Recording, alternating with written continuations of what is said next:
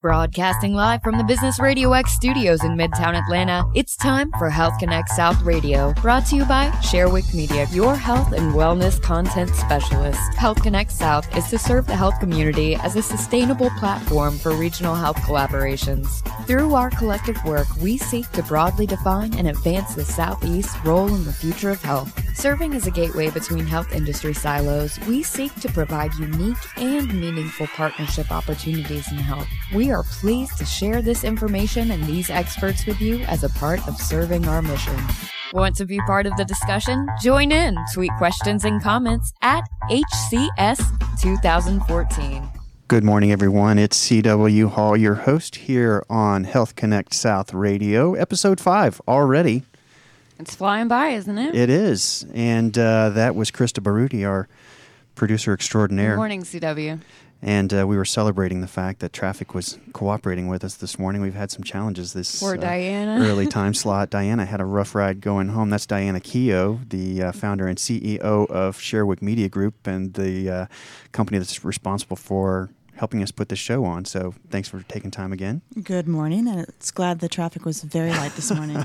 Had some excitement here in downtown Atlanta yesterday that uh, left everybody scratching their heads and complaining about the ride home yesterday. But uh, in studio with us today, we've got a couple of uh, innovators within the heart health space. We're kind of continuing on our uh, series where we're highlighting both innovators and researchers, uh, companies that are doing some uh, exciting things within the healthcare space, trying to advance the uh, community's aggregate health. And uh, we're introducing a couple of people to you today in the heart space. We've got Dr. Lattouf from Emory. He's one of the researchers and a cardiothoracic surgeon there. I'm looking forward to learning about some of the research that you're doing and uh, things that are coming down the road uh, and how we might possibly be able to get some information out that would be useful to you, your projects and what you're doing. So thanks for taking time. I know you're a very busy surgeon uh, and a professor there at Emory, so welcome. Thank you very much. It's a pleasure to be here. And uh, a couple weeks ago, I met Robert Arkin. He's from Sensiotec, Chief Executive Officer and founder there. They're a company that is doing some cool things uh, with data as well as uh, some monitoring technologies that are going to uh, help hospitals as the patient populations and the level of acuity that we see in a hospital setting or, or, or even subacute type setting starts to change.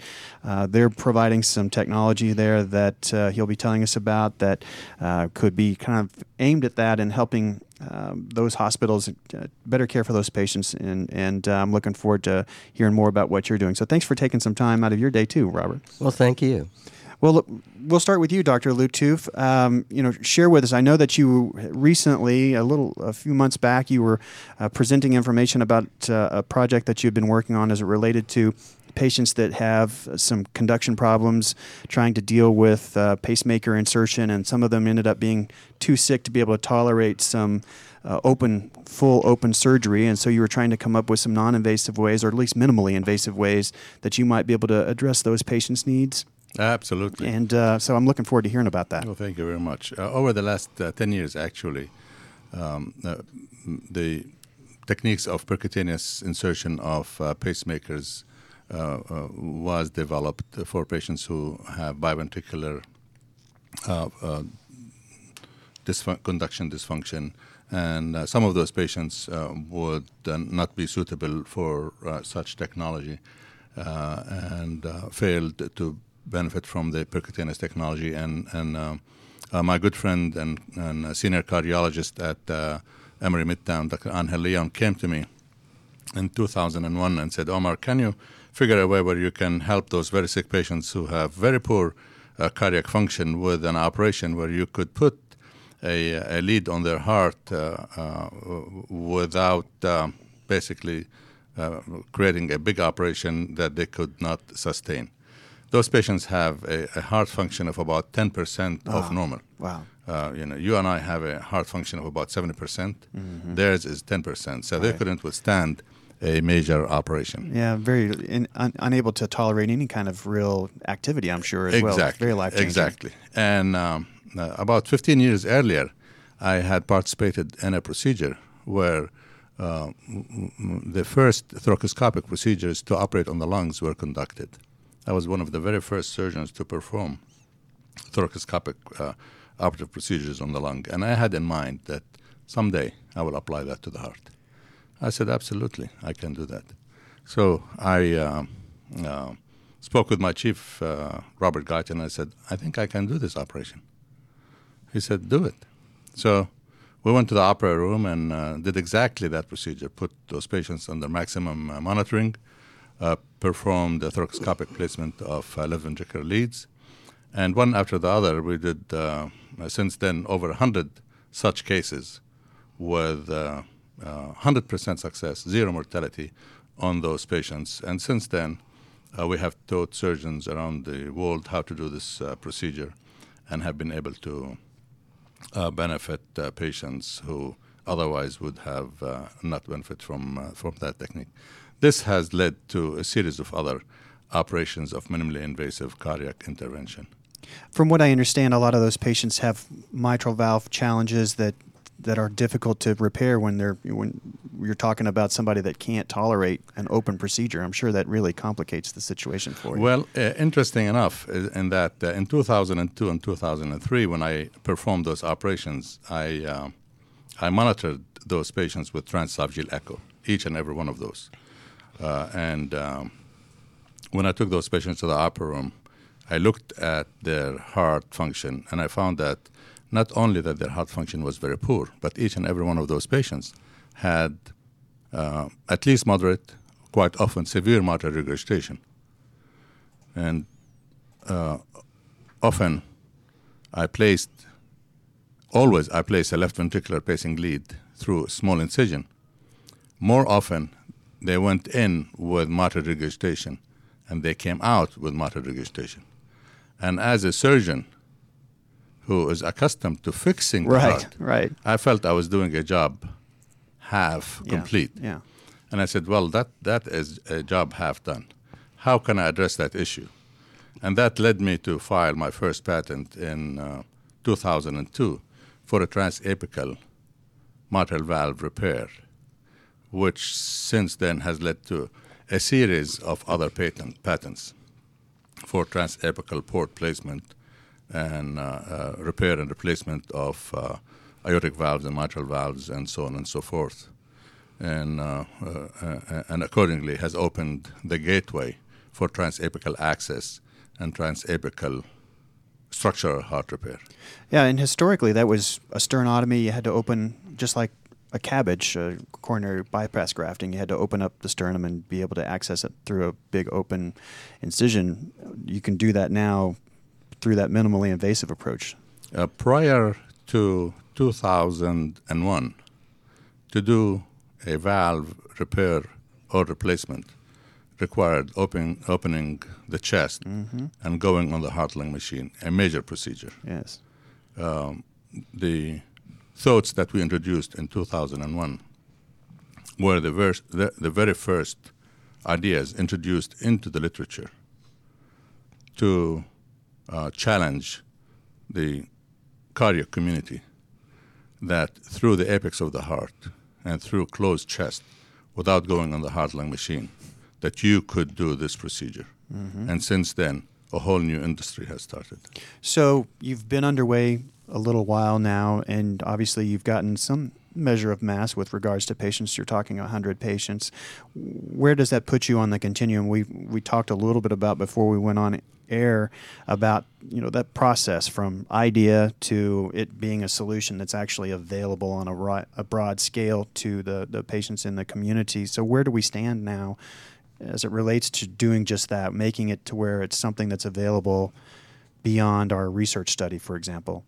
Oh, uh, right now the biventricular resynchronization is a broadly accepted method that is used and practiced across the globe. And the transapical access and repair of uh, aortic and mitral valves is also practiced across the globe. And, and, and there are literally tens of thousands of patients are benefiting from this technology today. That you started. That that the ideas I started. That is correct. Well, talk about some of the uh, other research uh, projects that you're working on, or things that you're taking a look at actively now, or maybe considering that uh, perhaps we could shed some light on and and uh, try to introduce folks to what you're doing so that if there's resources in the community that we might be able to bring together for you, we'd be, you know, that's part of what, why we're here. Well, let me tell you uh, uh, first who I am and, and what brought me into cardiology and cardiac surgery. In a way, I am an animal of necessity. I, I came into cardiology and cardiac surgery uh, for a specific reason. It was a very personal reason that drove me into this field. It was a family history uh, uh, that led me to come into this field. A very strong family history of heart disease. Mm-hmm. Uh, a father who died when I was 14 years old of a heart attack when he was 56 years of age. A brother who had his first heart attack when he was 37 years of age. Wow. And at the time, I was in my fourth year of general surgery, and I had very little interest in cardiac surgery. Uh, and at that point in time, I decided to switch from general surgery into cardiac surgery. That was 30 years ago. So 30 years ago, I decided to switch into cardiac surgery at a time when we really did not have thorough understanding of the etiology of heart disease, what causes myocardial infarctions, what causes aortic dissections, what causes valve dysfunction, what causes heart failure. So for the last 30 years, I have been involved in treating broken hearts mm-hmm. and pulling patients out of near their graves. Right. Now, 30 years later, I understand the pathophysiology. And my job, really, as I see it today, as I'm approaching the other spectrum of the rainbow, is how to put cardiac surgeons out of business. That is my mission today. How are we doing? Are we? It would seem that obviously awareness is something that's much much greater today i think among the general population though we don't always use the information but i think a lot more people are at least aware of the risks um, and that kind of thing but uh, how are we doing well it's, in, it's time to go from see? studying into solution and over the last five years i have gone into a mission of studying cardiometabolic syndrome the problem of cardiac diseases is metabolic syndrome high blood pressure, diabetes, obesity, and lipid disorders. And if we focus on those four and throw on top of that smoking, we can conquer cardiovascular diseases. And if we don't focus on those four, cardiovascular diseases will conquer us and will bankrupt us. Yes. So the choice really is ours. And in my mind, can we put a strategy to conquer those diseases? And in my mind, the answer is a simple, absolute yes. Now, are we willing to do it? And when I see the work that Health South Connect is doing, and is bringing people together, bringing industries together, and bringing thought leaders together and say, let us collaborate. Let's bring Emory and Georgia Tech and Piedmont and uh, Ciencia and, and let's put those thought leaders together and come up with joint programs. I, I and w- as I see Atlanta being a global hub of health information technology, yeah. I say, I think there is a real chance that we could put an action plan to the forefront. Which would be very exciting. Can I have you back up and let's talk about this strategy? Yes. Of going from, um, you know, put a put a strategy in place. You said that you'd actually have a strategy in place to cure cardiovascular disease. I mean, I know that you're everything that you're working on um, is doing that. But you know, in your if you if you could control this, what would that strategy be? Well, um, I mean, if if you if you look at where information technology is today, if you look at the um, the diffusion of information technology in every discipline except healthcare. Today, um, your phone company knows every telephone number that you have dialed, how many seconds each phone call is. They know where you have gone. They track your location. It doesn't matter where in, on the globe you are, they can locate you. Your bank knows every transaction that you have made. They know how much money you have your bank account long before you know it. Uh, Google knows your taste of the foods, Yeah. the clothing, the shopping that you do better than you do. True. Um, um, when you get into your car, you know about the health of your car more than you know about your own health. When you turn your ignition on, you know how much gasoline you have your car, in your car. You know the pressure in your tires, but you do not know your blood pressure. You know if your battery is full or not, but you do not know if your oxygen in your blood is adequately high or not. You know the health of your car more than you know the health of your body. You do not know if you have a normal heart rate or abnormal heart rate.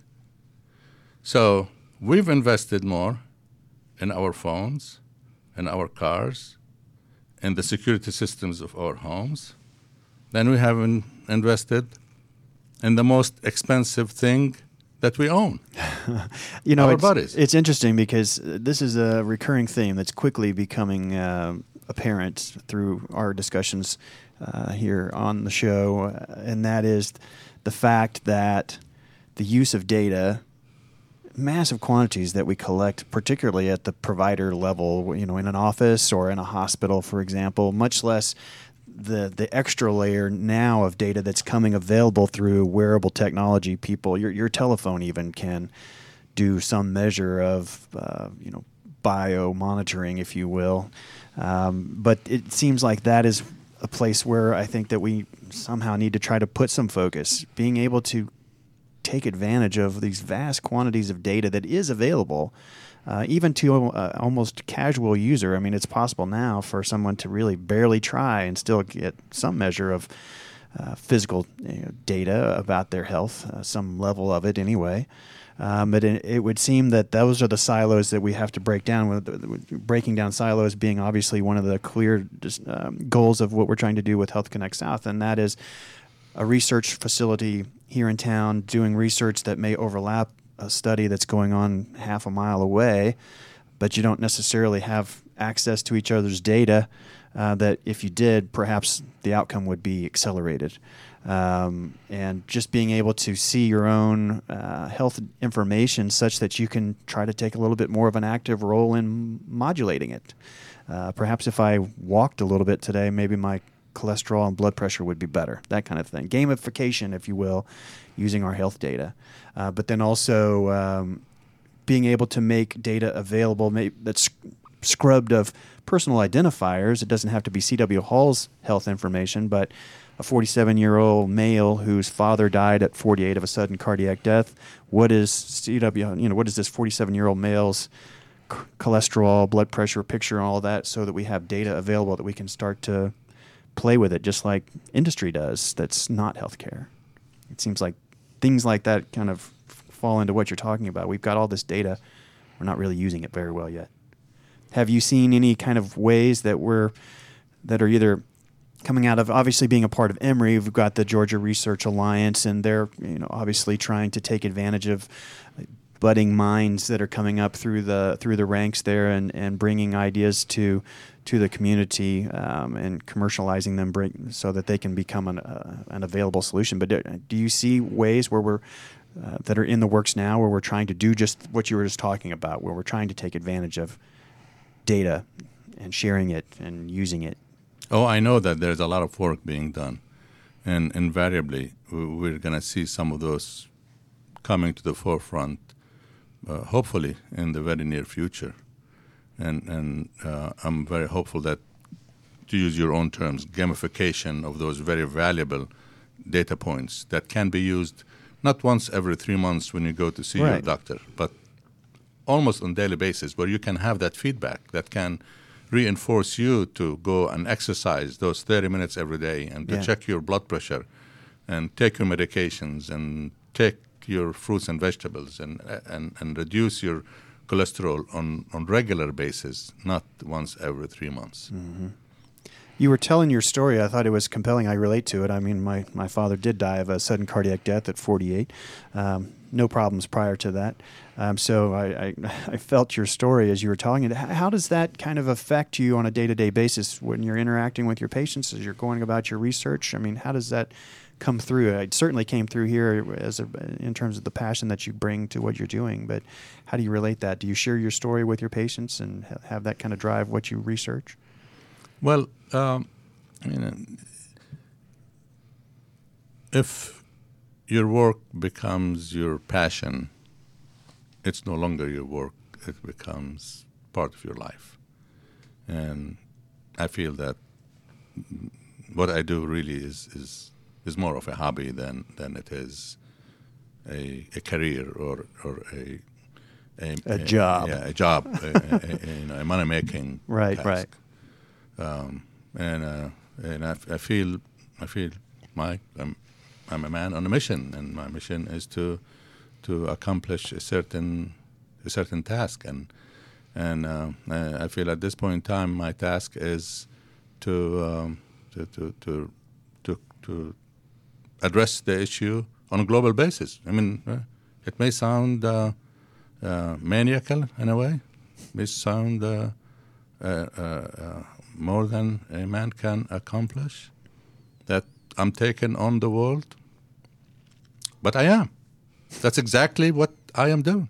That's exactly what I want to do, and I have done already. I've started that. I mean, since 2011, I've hosted conferences across the globe on this topic in partnership with the American College of Cardiology, the Society of Thoracic Surgeons, Emory University, Georgia Tech, uh, uh, the University of Jordan, uh, uh, held them in Jordan and Dubai and Chicago at Emory University, the uh, Georgia Regents University, Morehouse uh, College of Medicine.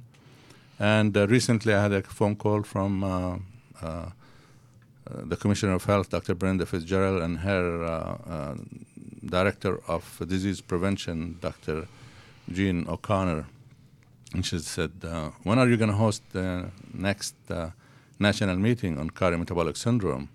You told us that you're going to. I said, Well, I will.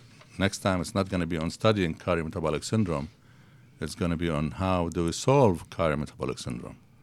It's enough studying, it's time to solve cardiometabolic syndrome. And this is what we have been working on for the last 24 months, coming up with cost effective, practical solutions that can be put in the hands of everybody. So you've begun to identify some ways that you may be able to affect cardiometabolic syndrome. Yes.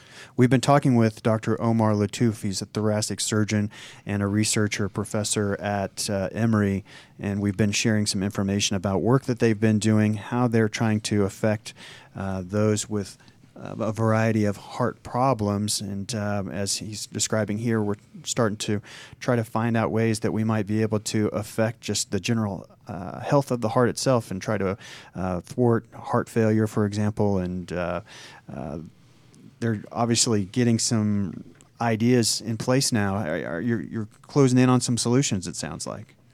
Uh, we believe we're very close. And so, what what lacks for you moving that from where you stand today to making that available on a general general basis. Because if we can bring it together for you, that's what we're all about. Well, we're, uh, we hope we're within six to eight weeks from uh, having a product uh, that can be taken for uh, a clinical trial. And uh, you know, we hope we will take it into clinical trial and see whether it will pass the muster or not. So then it'll be just recruiting appropriate patients to fit the picture that, that you're trying to study. Yes. And that'll involve, I guess, interfacing with your local cardiology community to identify those patients and get them involved with your study. That's right. It will it will be patients who have been who have received treatment after a certain uh, procedure and have been discharged from, from a clinical setting and, and follow up for uh, 90 days and comparing those who have received our protocol and those who have not and see if we can reduce their uh, post uh, follow up negative events. So basically, we're in a place where we're trying to start letting people be aware that we're bringing this out and, and, we're going to to study it. How do you interface with the medical community? Obviously, you have a conference and, and present ideas, but um, in your local community where your patients are going to come to you from, how do you interface with them to let them know, hey, this is this is a study that's in your backyard. We want to try to help your patients. Well, I'm uh, obviously immersed in the medical community, being at the faculty of Emory University and and connected with the American College of Cardiology and the Society of Thoracic Surgeons. So. Uh, I have my distribution network. so uh, you know, I, I um, look forward to to reach out to uh, uh, my colleagues there, and uh, I look forward also to uh, uh, reach out to my prior co-organizers and to plan a conference in the next six to nine months uh, on moving from studying into solving cardiometabolic syndrome, and perhaps it would be that time that we would showcase some of those uh, solutions and roll them out. Can you give us a hint of what these product or this product might be? Oh, this will be uh, very simple solutions that would be would be used by someone with an eighth grade. This, they're basically applications they're very simple solutions. They're, they're, they're not no rocket science. Anything that has to be useful has to target a someone with an eighth grade education that can be understood by someone who is very simple minded, uh, not to to um, be be disrespectful to right. to the average person, but it has to be easily understood people have to understand that okay, uh, you you have to answer the following questions every day. You have to take your vital signs and report them every day. And if your vital signs are abnormal, then they are going to be reported into a central station, and you're going to get a phone call if you are an outlier. You have to take your medications every, every day, and if you don't, it's going to be reported, and you're going to get a phone call.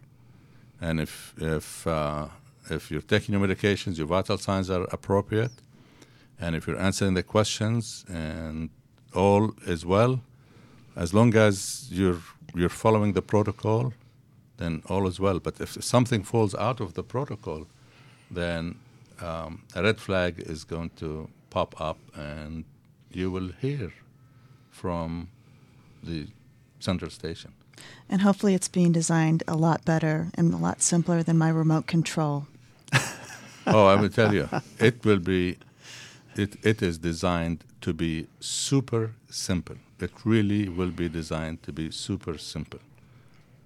The one who is designing it is a physician and an application programmer who is, is just a genius of a programmer that is a Game Boy specialist that understands because he treats patients himself and understands that his patients cannot tolerate complex issues.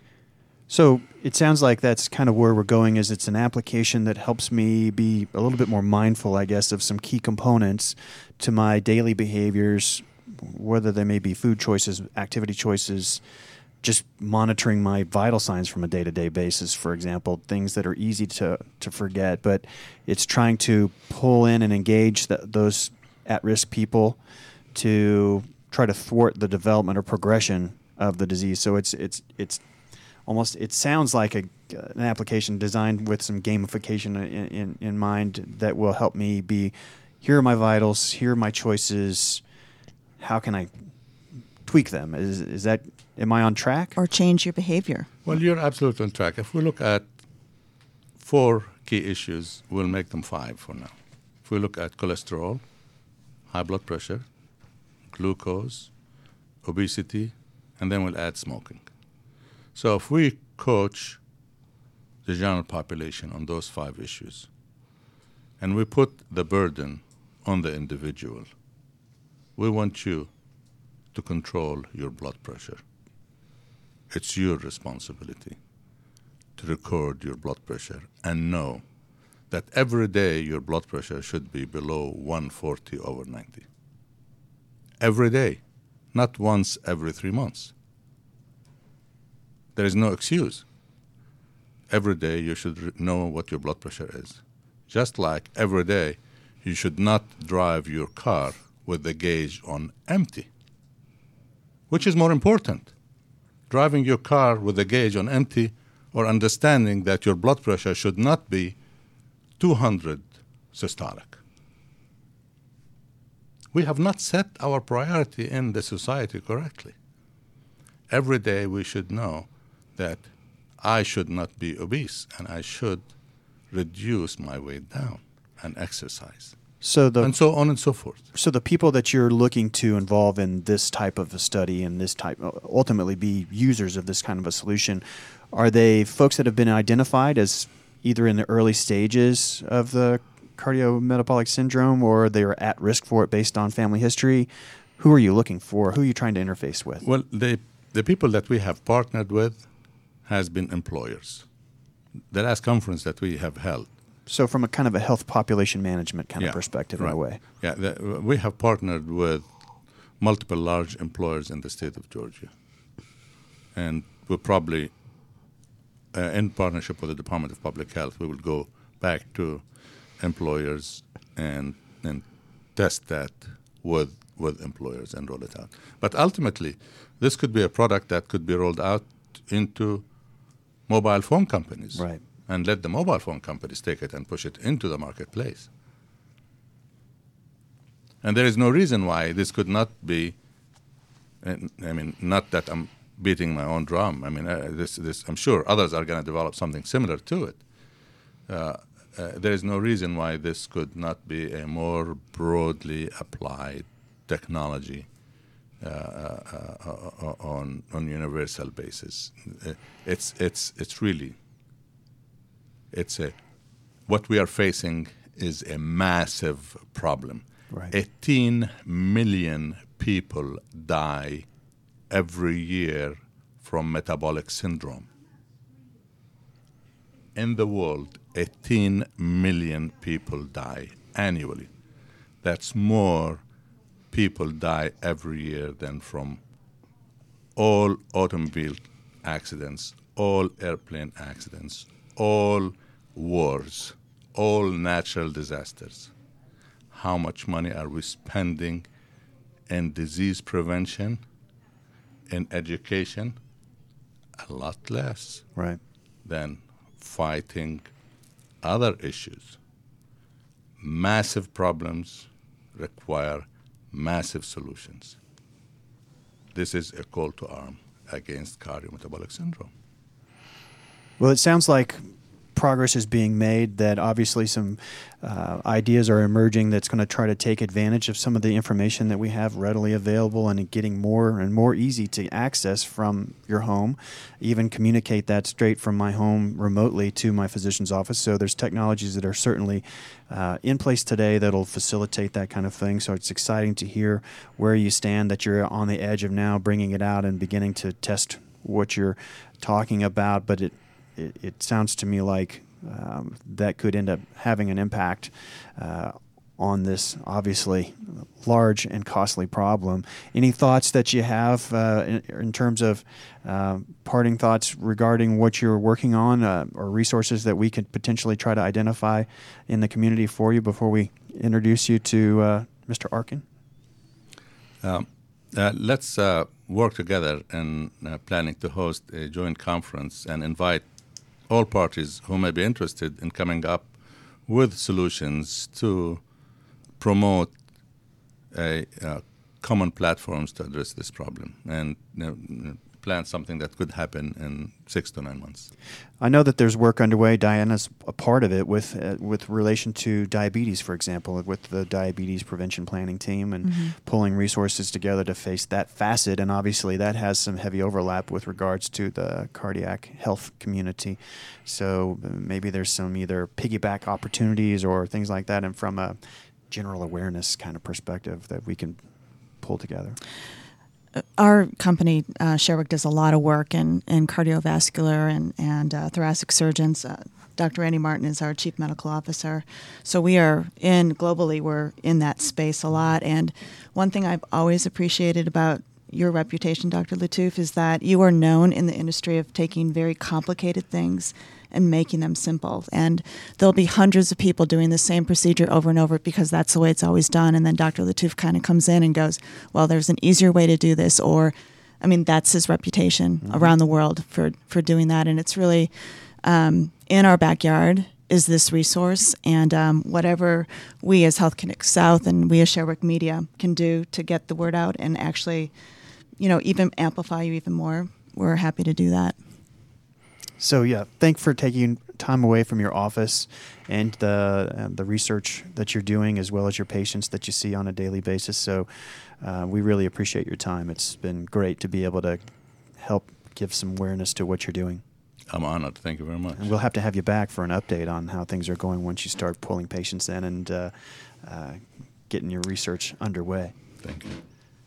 Well, I happen to have a chance, as I mentioned earlier, as we started on the show, to uh, meet Robert Arkin. He's from Sensiotec, the chief executive officer and founder of that company, and uh, they've got some cool, innovative uh, monitoring technology, and it's kind of aimed at addressing some of the trends that uh, are in healthcare as it relates to inpatient facilities and the acuities of the patients that are there. So. Thanks for taking some time to uh, talk to us about your innovations, Robert, and let's get in and kind of hear your story and what brought you to where we are today with Sensiotec. Well, thank you so much. Uh, Sensiotec's goal is to extend the reach of uh, biosensor monitoring to a much larger patient population at a fraction of the cost. And we like biosensors because biosensors provide immediacy. And so, what we have developed is a, a technology platform that represents an amalgamation of a number of different types of technologies signal processing, which I'll get into, information technology, data analytics. And one of the virtues of the platform is that it is completely non contact, which has a significant ramifications in terms of patient compliance or non compliance. And because it's non contact, it can also be uh, continuous. And I think uh, Dr. Lattouf will agree uh, that continuous monitoring has a lot of advantages over intermittent monitoring. So our system really begins uh, at the point of care where the where the patient is. We have built a medical device, a sensor panel, and the sensor panel is using a type of signal processing, a low power radar, which sends out signals uh, that will penetrate the patient's body. So if a patient is lying in bed or in a chair, there will be a device, the sensor panel there. The sensor panel will be continuously emitting signals. Those signals will go through the body, and some of the reflected signals will come back to the sensor panel, where we have developed algorithms that process those signals and turn them into data. Uh, what these signals are really doing is measuring internal organ motion.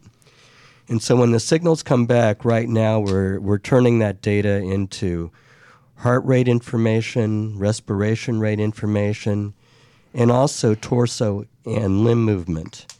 In the future, we'll be able to measure other types of motion, like, for example, uh, cardiac output, which could be a surrogate uh, for blood pressure, and some other things as well. But once that data is acquired, then we send it up to the cloud. Um, and, uh, you know, the cloud, cloud technology is basically uh, a computer server uh, and a client architecture. It's a place to store data and so our data goes up there, and then we have built applications that can use that data. And those applications are uh, available on any type of uh, mobile device.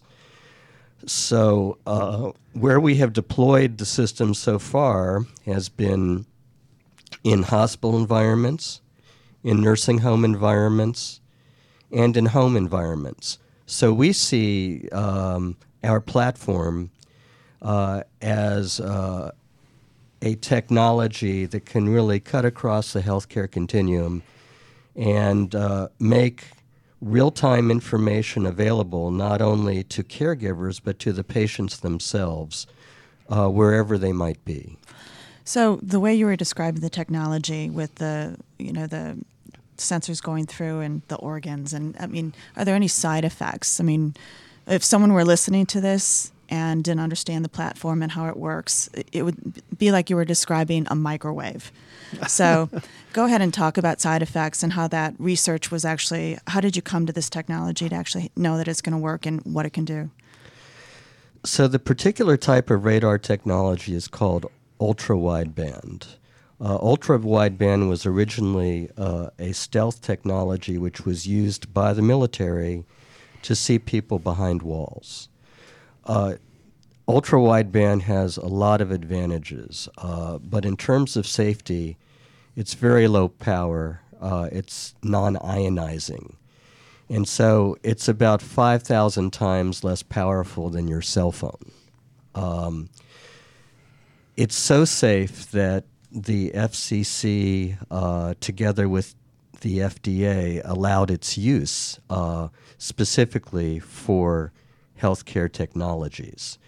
So safety is not an issue. Um, every day we're bombarded by different kinds of radio waves, uh, and this particular one is extremely benign. Robert Arkin from Sensiotec, a company that's developing some uh, very innovative uh, platforms for monitoring patients. Can you talk, Robert, about when you sat there and you came up with the idea? What, what what led you to think, wow, this is a problem that needs to be solved in this way? Well, I can't take credit for the idea. Uh, there are a number of very smart scientists uh, who came before me. But uh, when I met the inventor of the technology, whose name is Ephraim Gavrilovich, um, I readily saw its application for population health. And what really motivated me was my own personal experience. Uh, both my parents died of lung cancer. Uh, both of their illnesses were extended. And uh, they lived in Florida. I lived in Georgia. So I, I couldn't be there all of the time uh, to monitor their health. Right. Uh, when I was there, um, I found the experience very frustrating. I'm sure not as frustrating as my parents found the experience, but you know, the idea of carrying films around from doctor to doctor mm-hmm. and trying to get in touch with people and uh, just dealing with a lot of unknowns um, was confusing and scary and strongly resonated with me. So I had made a decision some years before that to transition uh, out of my profession, which was the law, uh, into healthcare and healthcare technology. I wanted to have uh, a much larger impact on society than I felt that I could have as a lawyer. And um, so, to that end, uh, I devoted myself to things that I thought would help people. I've been involved with Sensiotec for seven years. Um, And so when I saw what was essentially a prototype of a, of a type of technology that had the opportunity to monitor vital signs remotely in a non contact, non invasive fashion, I realized that that could have global implications um, on what we now call population health. Uh, I also realized that uh, it that this type of technology can have also tremendous implications in terms of improved outcomes and in terms of reduced cost of care. We all know by now, and Dr. Lattouf alluded to it, that prevention is a lot less expensive than treatment. So, one of the impacts of data analytics uh, with regard to our technology is the ability uh, to predict the onset of um, acute events sometime before they actually occur. We're at the beginning of working on this, but again, as Dr. Lattouf mentioned, um, in other uh, industries, uh, data analytics is ubiquitous. So we can take uh, some of that learning from other industries, apply it to the data that we're generating uh, to be able to provide predictive tools that can benefit uh, humankind. And so, predictive tools, tell me a little bit more about that. What are those? Well, for, for example, uh, data analytics really relates to um, taking a large amount of information and trying to find patterns. Uh, we're generating information about um, the heart and about the lungs and about torso movement and limb movement every couple of nanoseconds.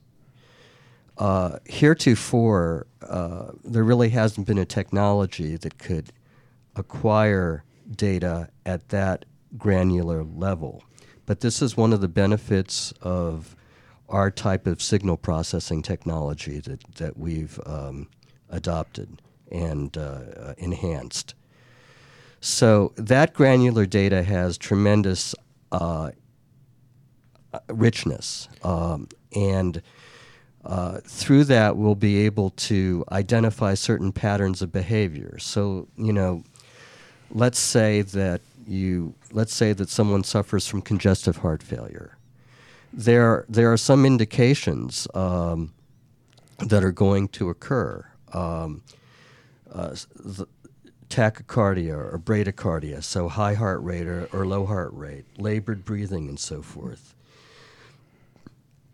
All of that information, which we now look for, look at in isolation, when taken together, can illustrate for us a predictable pattern of the onset of congestive heart failure.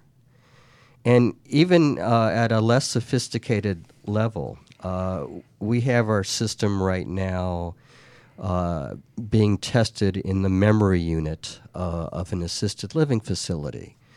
One of the characteristics of Alzheimer's patients is agitation. Now, of course, if you treat agitation after the fact, um, the treatment is more traumatic um, and it's more involved. What we're able to do is to create trends that demonstrate the uh, onset of agitation so that the patient can be treated you know before that level of agitation becomes problematic uh, and we're doing that just through limb movement and torso movement so, how extensive? I mean, you've been around for, or you've been with the company for seven years, you said. Um, how extensive are you? Is it in beta format, or are you actually out into the marketplace? Well, uh, we're at the cusp.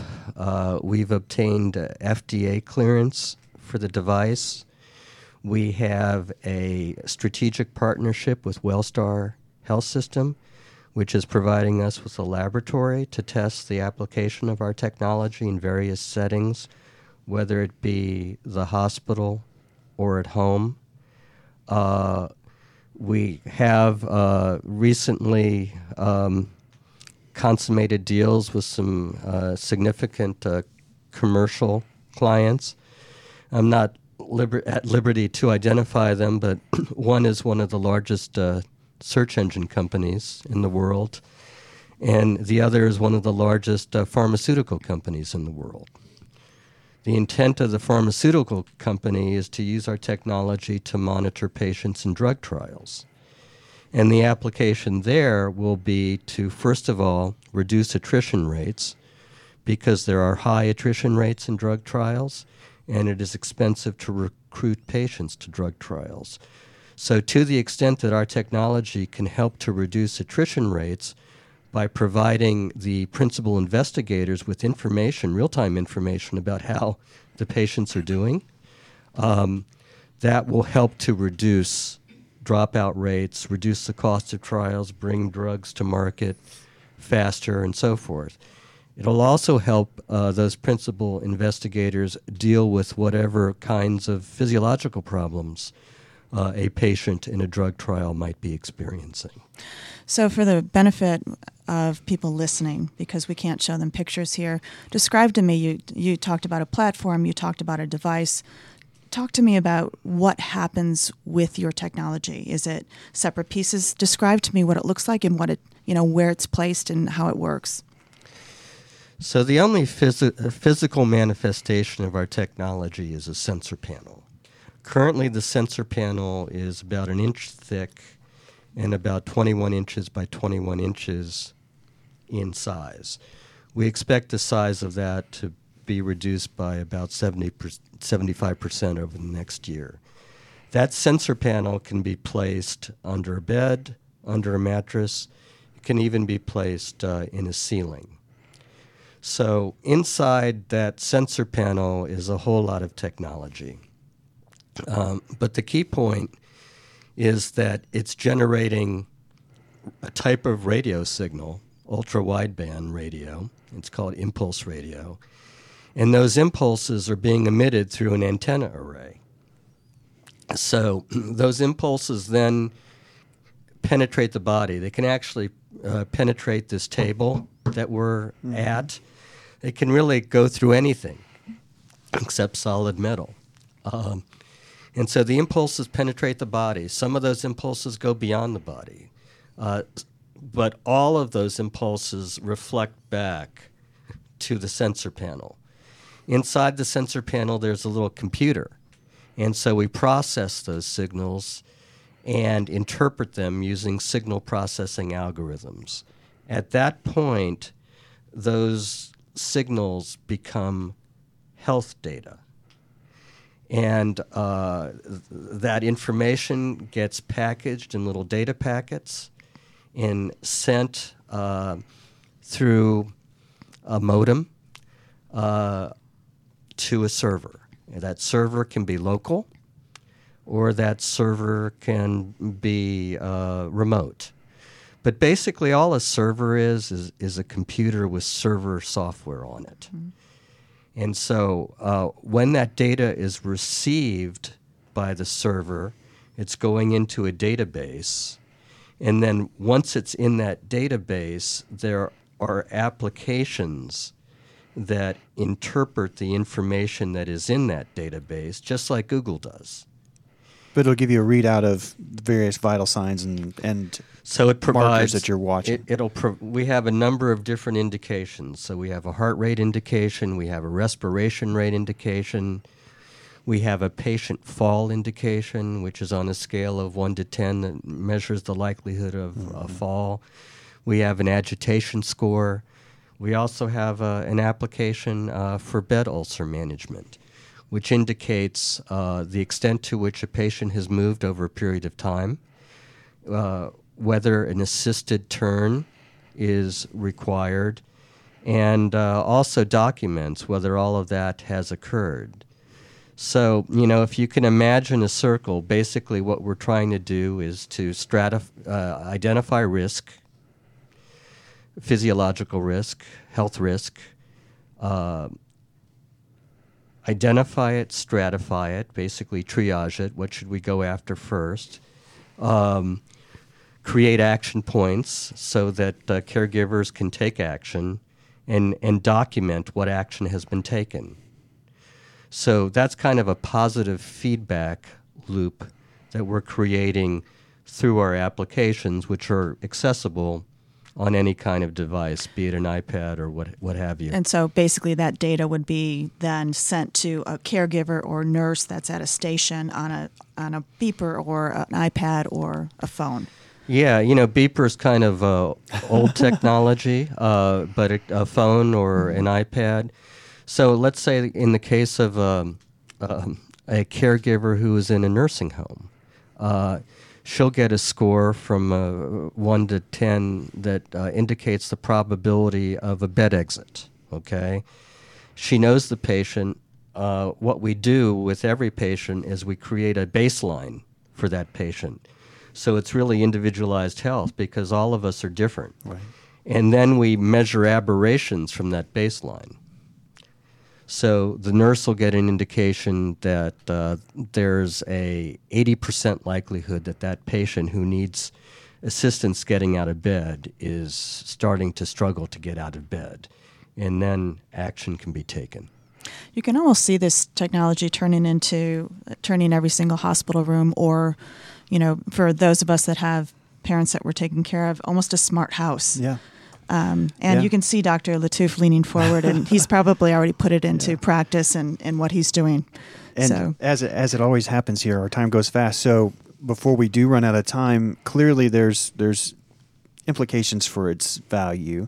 Um, what what do you need? What what will help make this available to the entities out there that could benefit from its application? Whether it's you know better patient outcomes or reduction in risk or both. What what what do you need? I want to make the point that uh, medical device technology is actually at a very critical point. Um, it is hard to get medical devices on the market. It's costly, it's time consuming, and there's really not a lot of patience for it uh, in the business community. Uh, I've talked with uh, a number of venture capitalists and advisors, and they say that like they're getting out of healthcare. Okay, the reason they're getting out of healthcare technology is because they can make money faster with other applications. You know, whether Right. whether it's Snapchat, not to denigrate Snap, Snapchat or Facebook or what have you. So there is not a lot of serious money that's available for serious solutions.